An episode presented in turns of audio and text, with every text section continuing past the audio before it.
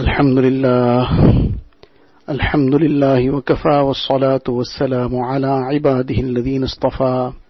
أما بعد فأعوذ بالله من الشيطان الرجيم. بسم الله الرحمن الرحيم. ولا تمش في الأرض مرحا.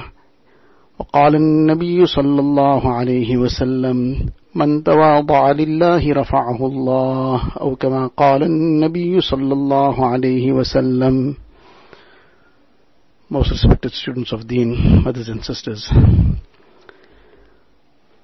Last week we had discussed a few things about the extremely essential quality of tawazu and humility and how essential it is that this becomes part and parcel of our lives.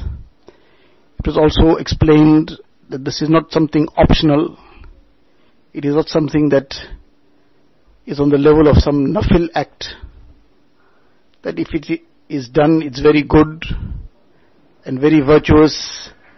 And if it is not acquired, then fine, it's not too serious. This is not on that level.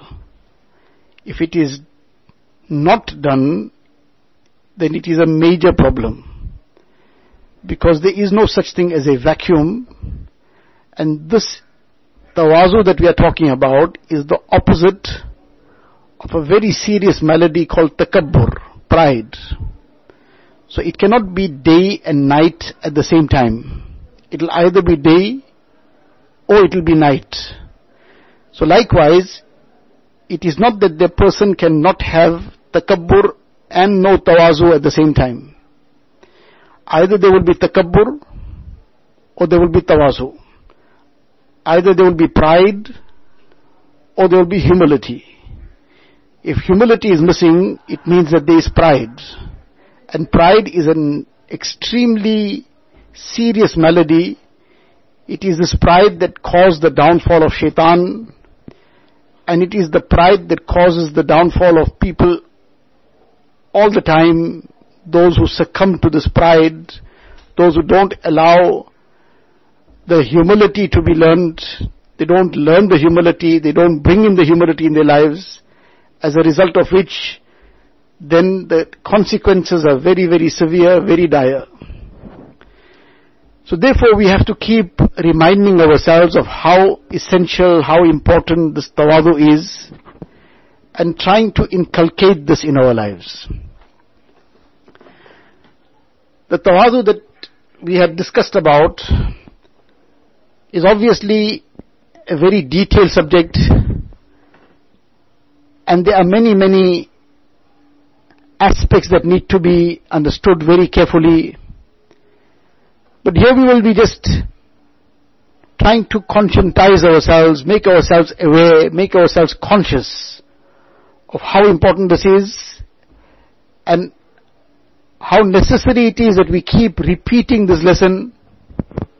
We keep talking about it ourselves to others as well. We discuss it sometimes with our classmates, sometimes at home, sometimes with others, with our friends, relatives because this can never be overemphasized. The importance of tawazu can never be overemphasized. It is extremely essential. Now let us just look at some of the effects that come about if this tawazu is missing and how serious this can be. One is that in the hadith sharif it is mentioned, this is Aisha Siddiqa radiallahu ta'ala anha, she once asked Rasulullah sallallahu alaihi wasallam about a relative that had been in the times of Jahiliyyah, and he was a very, very generous person, very kind, very generous person, somebody who used to be very helpful to people, and he was a very good person in that sense, in terms of his kindness, his compassion, his generosity, very generous, very big hearted. But he died in the time of Jahiliyyah. So Aisha Siddiqa radiallahu ta'ala asked Rasulullah sallallahu alayhi wasallam, what about him? Where will he end up? So Nabi sallallahu alayhi wasallam replied and said that not once in his life he said, Rabbi khati'ati, Rabbi khfirli khati'ati yawm ad-din. Ya Allah forgive me on the day of Qiyamah. What this was meant to say is, that not once he submitted to Allah Ta'ala. He did not accept Iman at any level. So he was in shirk despite his generosity, despite his kindness, despite his compassion, despite all the other good qualities that we might say he had. But there was one major factor. And what is that major factor? That major factor is actually pride. What pride? that the person was not prepared to submit entirely to Allah Ta'ala alone. It's a kind of pride. It's holding a person back from Tawheed. It's holding a person back from the accepting the oneness of Allah Ta'ala and submitting to the oneness of Allah Ta'ala. So what happened as a result? The person got doomed to Jahannam despite so many good things that the person did. But the system of Allah Ta'ala is that the person does some good in dunya, and if there is going to be nothing for the person in akhirat because he doesn't want to accept iman, he'll get the reward of his good in dunya. He'll get the benefits of his good in dunya. But then, later on, there's nothing in the akhirat. Just to digress on this, there's one incident about one person who was on his deathbed.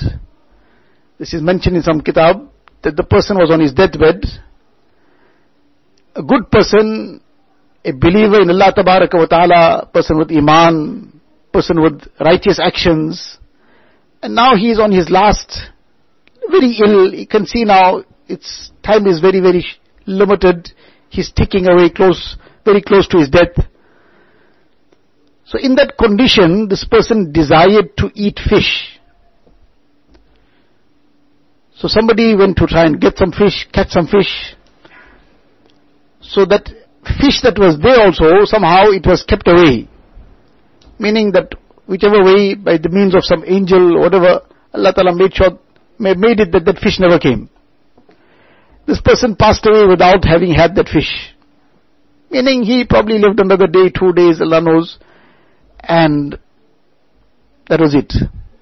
On the other side, there was, in the same time, a Jewish person who was also on his deathbed, and he desired to have fish. So somebody went to catch one fish for him. So there was no fish in that pond. Allah Ta'ala instructed an angel to go and put one fish in that pond. So he put the fish, that fish got caught, that fish was brought out, was prepared, was fed to this person, so he enjoyed the fish also. And then something, whatever, he lived for a short while and died. Now this was a very strange thing. Apparently a very strange thing. So the angel inquired that, Ya Allah, this person was a believer, was a pious person, and he had a desire to have something now. It was his last days, but that was not granted to him. This person was a disbeliever. And he desired something, it was given to him. It was not even there, it was made available miraculously for him. So the reply was that this person got nothing left for akhirat. He is going to his eternal doom. Because he doesn't have Iman, he doesn't want to bring Iman, so he's going to his eternal destruction and doom. So there was some good deed that was still left uncompensated, so that got done now. He got his fish, end of it. He wiped out everything. This person didn't get the fish now, but what he will get in return for that in the akhirat is beyond imagination. So many a times it happens a person gets disappointed that I was wishing for something, it didn't come, and I wish I had this, I wish I had that. But sometimes that wish is being stored for us in the akhirat. Other aspect therein is that Allah Ta'ala's hikmat is beyond our comprehension. We can't fathom the depth of the hikmat of Allah Ta'ala. We can't fathom a fraction of it. A small iota of it. Allah Ta'ala knows that this person, if this wish of his is granted, sometimes we're wishing for certain things, If that wish is granted, Allah knows best whether we'll even still keep making ibadat. That because of that wish being granted and we are now flying high, Allah knows best whether we'll even turn to Him, raise our hands to Him and beg of Him. We might become rebellious. And another person, that is what's probably keeping him on track. All this is in the hikmah and the wisdom of Allah Ta'ala. It's not for us to get into it. Yes, we can make dua. We make dua, no problem. But we then submit ourselves to the decree of Allah Ta'ala. So in any case, this takabbur, one takabbur is of this serious level that it makes a person actually be deprived of iman. That's what happened to shaitan. And that what's going on with people who refuse to accept iman. It's a takabbur, it's a pride.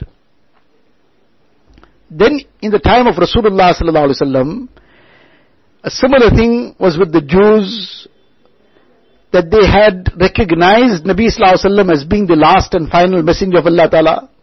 They recognized the signs in Nabi sallallahu alaihi wasallam like a person would recognize his own child. In other words, he'll have no doubt about it. This is my child. I know the features of my child. I know the various things about him, what, what his nose looks like, what his hands look like, what his eyes look like. I know everything perfectly, even without the slightest shadow of doubt, I can make the child out within million children.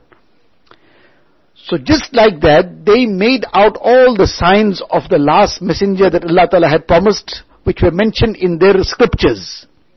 In the light of those details, they saw all this in Nabi Sallallahu Alaihi Wasallam without that shadow of doubt, like a person doesn't have any doubt about his own child. So then why didn't they accept? It was in the scriptures. The Quran Sharif Allah Ta'ala says, Hasadam min indi anfusihim, min ba'di ma tabayyana lahumul haqq. That they saw the truth as clear as daylight. But this hasad came in. Now this hasad also is all intertwined with this takabbur. That I feel myself greater, so therefore I am now jealous over the next person. Why he got it, I should have got it, I'm better. I'm greater. I'm superior. So why did it go that way? It should have come this way. So now together with the takabbur, I'm also desiring the downfall of the next person. Na'uzubillah. Now this is that hasad, which stems from this takabbur also. So they refuse to accept the finality of nubuwwat, they refuse to accept Rasulullah sallallahu as the last and final messenger of Allah ta'ala, as a result of which they became deprived of iman, they died on kufr and disbelief, despite having knowledge. They had knowledge of the scriptures. They had knowledge, but the takabbur became a barrier. And despite the knowledge, they fell into destruction. Now how severe this takabbur is. That if they had this tawazu, they had humbled themselves, they would have become among perhaps the closest to Rasulullah. And as a result, they would have become very, very close to Allah Ta'ala. But the takabbur became a barrier. It blocked their way towards Iman. It blocked their way to follow Rasulullah. They saw him, they saw all the signs in him. But the takabbur became a barrier. Can we imagine what a barrier takabbur becomes? That it prevents a person from iman, prevents a person from accepting Rasulullah after seeing him, after being in his presence, after seeing all the signs that were mentioned in the scriptures as clear as daylight in him. But takabbur. So if takabbur can be so severe that it can stop a person from iman, then what about the other things? Takabbur will be such a barrier in front of other things. From accepting the truth. Somebody has been advised with something, he is just not prepared to understand, not prepared to accept, not because he doesn't understand. Because he does not want to understand. Why he does not understand? The takabbur. For example, a person has made a mistake. All of us make mistakes. Who doesn't make mistakes? a person made a mistake and started making ghibat. We'll see it's a mistake. The person didn't realize or was not conscious of the fact at that moment that I have now slipped into ghibat. And this is what often happens. A person starts off from one point, starts discussing something, then he is now slowly drifting onto another topic, and before he knows it, he's making ghibat. He's making sarcastic comments about somebody. He's passing negative remarks about someone. And the sum total of it is, it's ghibat. 99% of the time, what we get involved in is ghibat.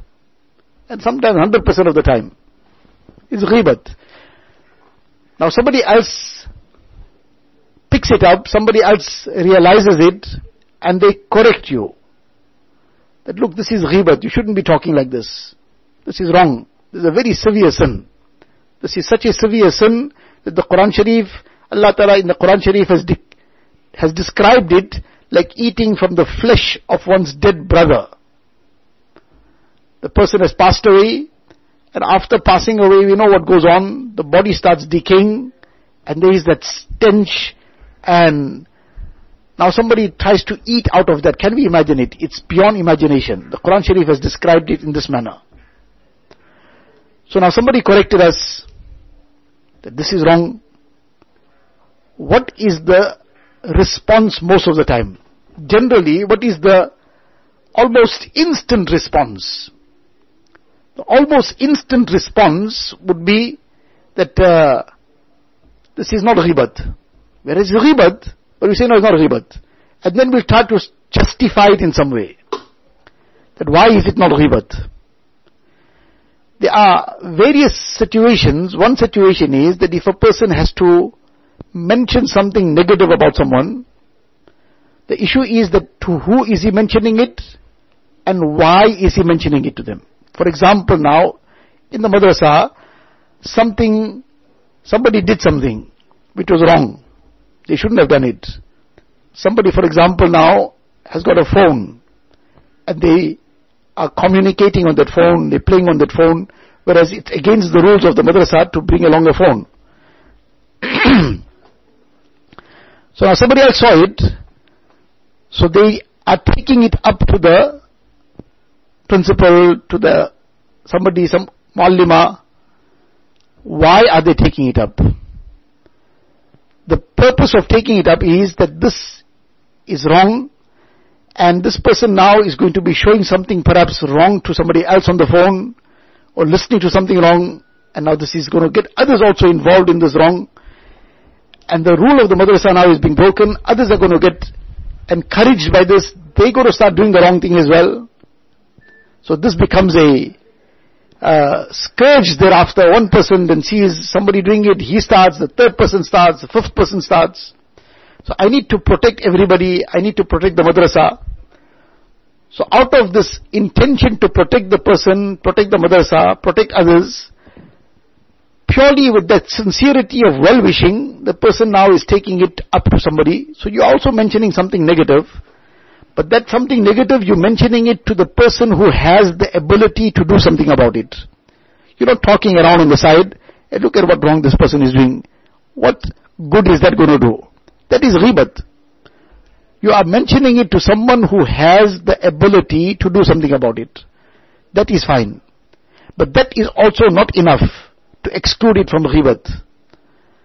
You are also doing it purely with a sincere intention. Not just to run the person down, just to make the person small in the eyes of others, just to vent your feelings. No, it is done sincerely to benefit the next person then this is not ghibat. Otherwise it will be ghibat. And ghibat, many people, we look down upon them, we talk ill of them, we have fun at their expense, we do many things that are wrong in that regard, and we think nothing about it. But the thing to be worried about is that on the day of Qiyamah, sometimes, sometimes somebody, Allah forbid, made a mistake also, did something wrong. The person really did something wrong. But that person's wrong, they made tawbah from it already. They made tawbah from it, they made istighfar, they begged Allah Ta'ala's forgiveness. But na'uzubillah, we haven't stopped making ghibat about the person. We don't know about the tawbah he made. We're still talking ill about him. As a result, our good deeds are getting passed on to him. His sins are coming onto our head. So now, in dunya, he was looking like the bad one. In dunya, he was looking like the evil one because now he made a mistake, but then nobody knew about the tawbah, so they carried on talking about him, looking down upon him. But on the day of Qiyamah, he'll be running into Jannat. Allah forbid where we will be. Allah forbid due to that ghibat, that looking down upon the next person, Allah forbid where we can finish off. So now coming back to what we were talking, we digressed again. But these digressions which just come by the way is not really by the way. Allah Ta'ala makes it happen for my benefit, for the benefit of others. Sometimes it's somebody's talab, it's somebody's question in their heart, it's somebody is searching for some answer. Allah Ta'ala makes it happen that some topic gets discussed without having been planned. So nevertheless, the point here again we are talking about the takabbur. Generally this is what happens when a person now gets caught up in that ghibat and somebody now corrects him or corrects her. It's almost a spontaneous response, not ghibat, whereas it is. And then we'll start justifying it in some way and trying to say why it's not ghibat. But we know in our heart of hearts, very often we know that this is ghibat, this is wrong. But now what stopped us from accepting the correction? What stopped us from accepting the correction is nothing but takabbur, pride.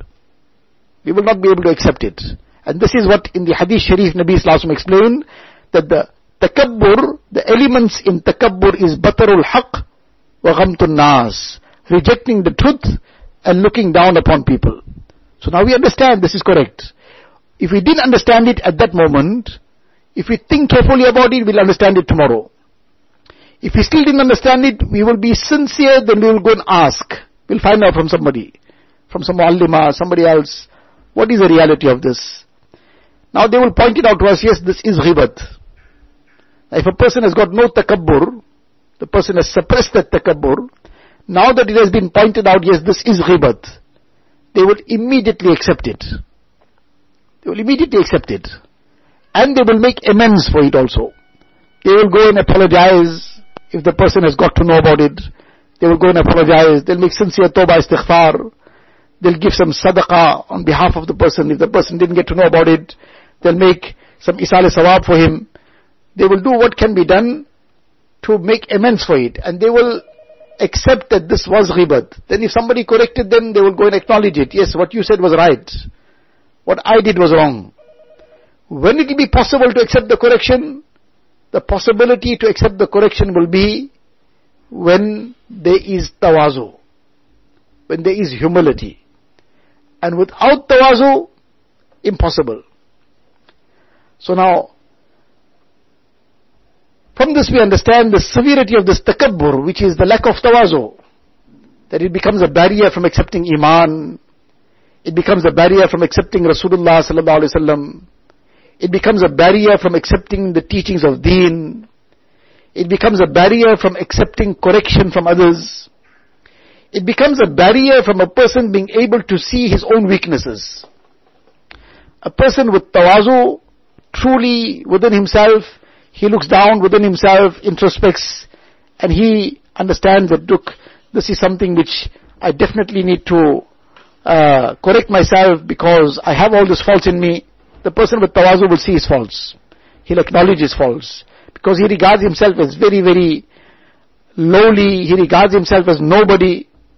So as a result, he can see his faults, he can see his weaknesses. And if the tawazu is not there, we will only see good in ourselves, whereas we are filled with weaknesses. A person who has takabbur all the time, he is looking at himself as somebody great. Takabbur is like taking oneself up. Now when a person is standing 50 floors high, he's standing at the top of a building 50 floors high, and he's looking down at people who are at the bottom end of that building, so it appears that they are all small midgets. And he's standing right at the top, it seems like he is high and mighty. Whereas, if he comes down, then he will see, these people are all big sized people, man. I am a small midget in front of them. These people are six foot tall and I am a short person in front of them. But when you're standing on the top on the 50th story, it looked like all ants walking at the bottom. So likewise, the person with takabbur, he is seeing high and mighty, he is thinking, hey, I am very above everybody. All these people are all nobody, nothing. He looks down upon others. But whereas the people from down also are looking up, they're seeing one midget on top. They're looking like one speck in the... So he becomes small in the eyes of people also because he wants to keep himself so high and mighty. So in any case, the lesson here again is how important it is to acquire this tawazu and to eliminate and remove this takabbur. Because till this is not done, neither can we have a true uh, connection with Allah Ta'ala, neither can we truly connect with Rasulullah Sallallahu Alaihi Wasallam, nor can we practice on deen correctly, because this takabbur will keep becoming a barrier in so many things, and prevent us from practicing deen correctly, because we will keep rejecting the corrections that we get. Who are you to tell me? Why must you tell me? You mind your own business. Now, if I know I did something wrong, then why should I be telling somebody that who are you? Mind your own business. Why should I be saying that? And if I think I'm right, then to that person corrected me, he did something good for me. Fine, he thought I was doing something wrong, but he was caring for me. So I should appreciate that sentiment. But then our reaction would be very different. Why? Because of the same issue, the takabbur. So we need to start reflecting within ourselves, introspecting, checking deep down, what am I doing? How am I conducting myself? What is in my heart? How much of tawazu do I have in my life?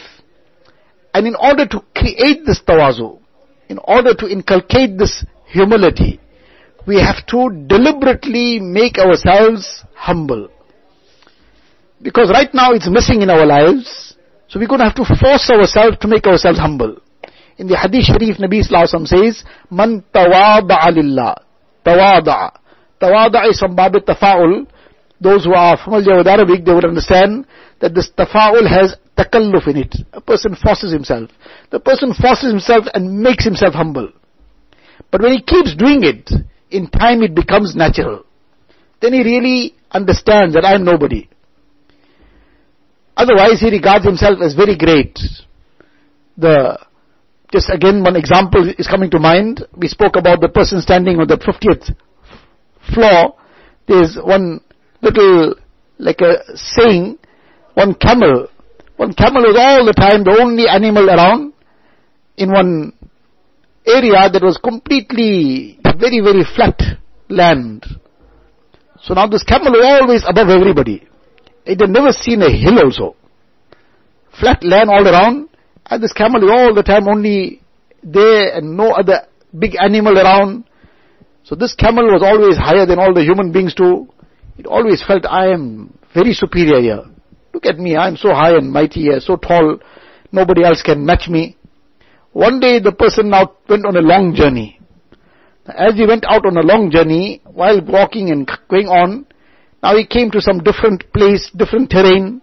Now this was kind of mountainous area. So as he's passing, the first time in its life, this camel saw a huge mountain. Now when he's walking, it was walking just alongside that mountain. And the sheer cliffs. Now it looked up at the mountain and it saw its own size. Before that it always thought it was very high and mighty. Now when it came past the mountain, now it realized I am not even a speck of dust compared to this mountain. So likewise, when we are on our own, uh, within our own selves, we are thinking that we are somebody, we are high and mighty, that as a result, we feel great about ourselves. But when we will go along and be associating with those who have, who are mountains of knowledge, mountains of piety, mountains of good character, they are mountains in terms of their steadfastness in deen, and we will be in their company or in the company of their writings and truly with sincerity will be listening to their talks, etc., then we will understand what's, how small we are and how nothing we are. So any case, this is how we need to now keep checking within ourselves and keep making dua as well that Allah Ta'ala bless us with this tawazu. Keep putting others forward Keep always reminding ourselves, I am nobody. keep accepting the correction of others, and if at that time, due to our old habit, we just reacted and said, no, you are, you got uh, no business to tell me anything, and who are you? But the next minute, the next hour, the realization will come that what I did was wrong. Let us go and humbly apologize. That was not the way for me to talk. What you did was right. You corrected me. That was the right thing. Please always keep telling me and correcting me. Don't deprive me of this correction. Inshallah, we will progress tremendously in this way. And this tawazu will start developing. We'll sincerely feel within ourselves that I'm nobody, I'm nothing. Inshallah, in this way, the more this tawazu increases, the more we'll get closer to Allah wa ta'ala, and in this way we'll have the best of dunya and akhirat. May Allah tabarak wa ta'ala give us all the tawfiq and make us among His true and humble servants. Wa akhiru da'wana and alhamdulillahi rabbil alameen. اللهم لك الحمد كله ولك الشكر كله. اللهم لا نحصي ثناء عليك أنت كما أثنيت على نفسك. جزا الله عنا نبينا محمدا صلى الله عليه وسلم بما هو أهله. اللهم افتح لنا بالخير واختم لنا بالخير واجعل عواقب أمورنا بالخير. بيدك الخير إنك على كل شيء قدير. ربنا هب لنا من أزواجنا وذرياتنا قرة أعين واجعلنا للمتقين إماما. ربنا فاغفر لنا ذنوبنا وكفر عنا سيئاتنا وتوفنا مع الأبرار. ربنا وآتنا ما وعدتنا على رسلك ولا تخزنا يوم القيامة. إنك لا تخلف الميعاد. اللهم إنا نسألك من خير ما سألك منه نبيك وحبيبك سيدنا محمد صلى الله عليه وسلم. ونعوذ بك من شر ما استعاذك منه نبيك وحبيبك سيدنا محمد صلى الله عليه وسلم. أنت المستعان وعليك البلاغ. ولا حول ولا قوة إلا بالله العلي العظيم. وصلى الله تعالى على خير خلقه سيدنا محمد وآله وصحبه أجمعين. والحمد لله